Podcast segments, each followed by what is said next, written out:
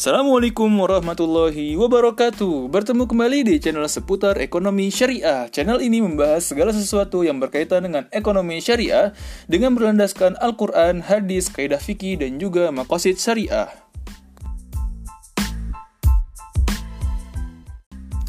Nah, pada episode kali ini kita akan sedikit menganalisis bahasan terkait praktek rahan Atau yang sering kita dengar sebagai gadai.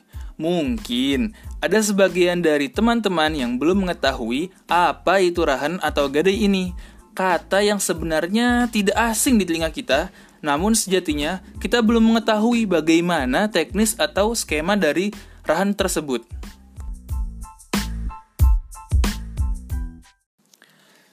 Secara pengertian, rahan memiliki dua arti kata. Jika kita lihat dari segi etimologi, rahan berarti menahan, Sedangkan, jika pengertian dari segi syaraknya, rahan berarti menahan atau menggadaikan suatu benda sebagai jaminan atau kolateral untuk mendapatkan pinjaman. Sebenarnya, apakah gadai ini diperbolehkan di dalam Islam? Tentu saja boleh. Pada zaman Rasulullah pun, praktek gadai ini pernah dipraktekkan sendiri oleh Nabi loh. Contohnya, ketika Nabi menggadaikan baju perangnya, diriwayatkan dari Aisyah radhiyallahu anha berkata bahwa Rasulullah Shallallahu Alaihi Wasallam membeli makanan dari seorang Yahudi dengan pembayaran yang ditangguhkan dengan menggadaikan baju besinya. Nah, ternyata baginda kita sendiri pun pernah melakukan praktek gadai ini. Jika kita lihat dari segi kaidah fikihnya, kaidah fikih dalam muamalah adalah al aslu fil muamalah ibahah illa an yadulu dalil ala tahrimiha. Jadi hukum asli muamalah itu diperbolehkan kecuali ada dalil yang mengharamkannya. Jadi berlandaskan dengan uh, hadis Nabi, dengan perilaku Nabi dan kaidah fikih tersebut, secara umum gadai diperbolehkan di dalam Islam.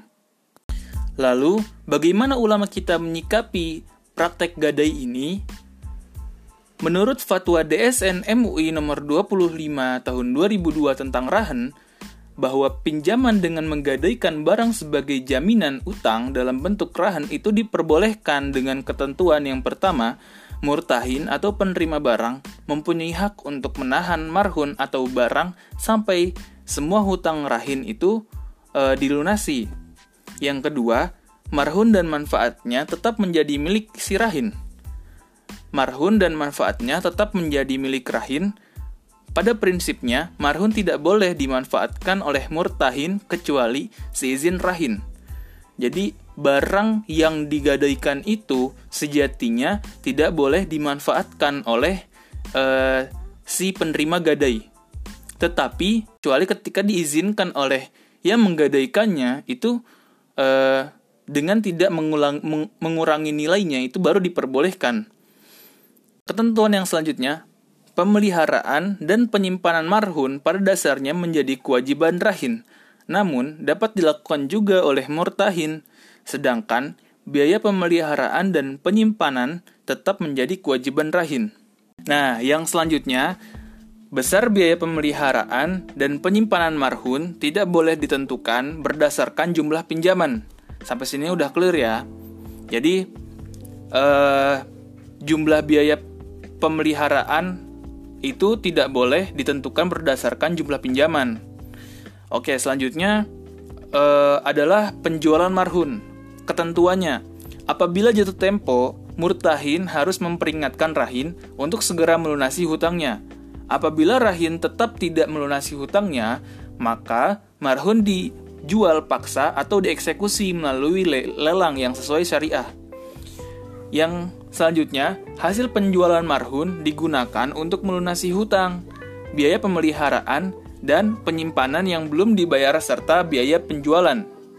Yang terakhir, apabila ada kelebihan dari hasil penjualan, itu sejatinya milik rahin. Apabila ternyata penjualan tersebut, jumlah penjualan tersebut kurang untuk menutupi hutang-hutangnya dan untuk me membayar semua kewajiban apa pemeliharaan barang tersebut itu sejatinya e, menjadi kewajiban rahin. Baik, mungkin hanya itu pembahasan kita pada episode kali ini. Pada episode selanjutnya, insya Allah kita akan membahas terkait implementasi gadai emas pada lembaga keuangan syariah. Jadi tetap stay tune ya di channel kita.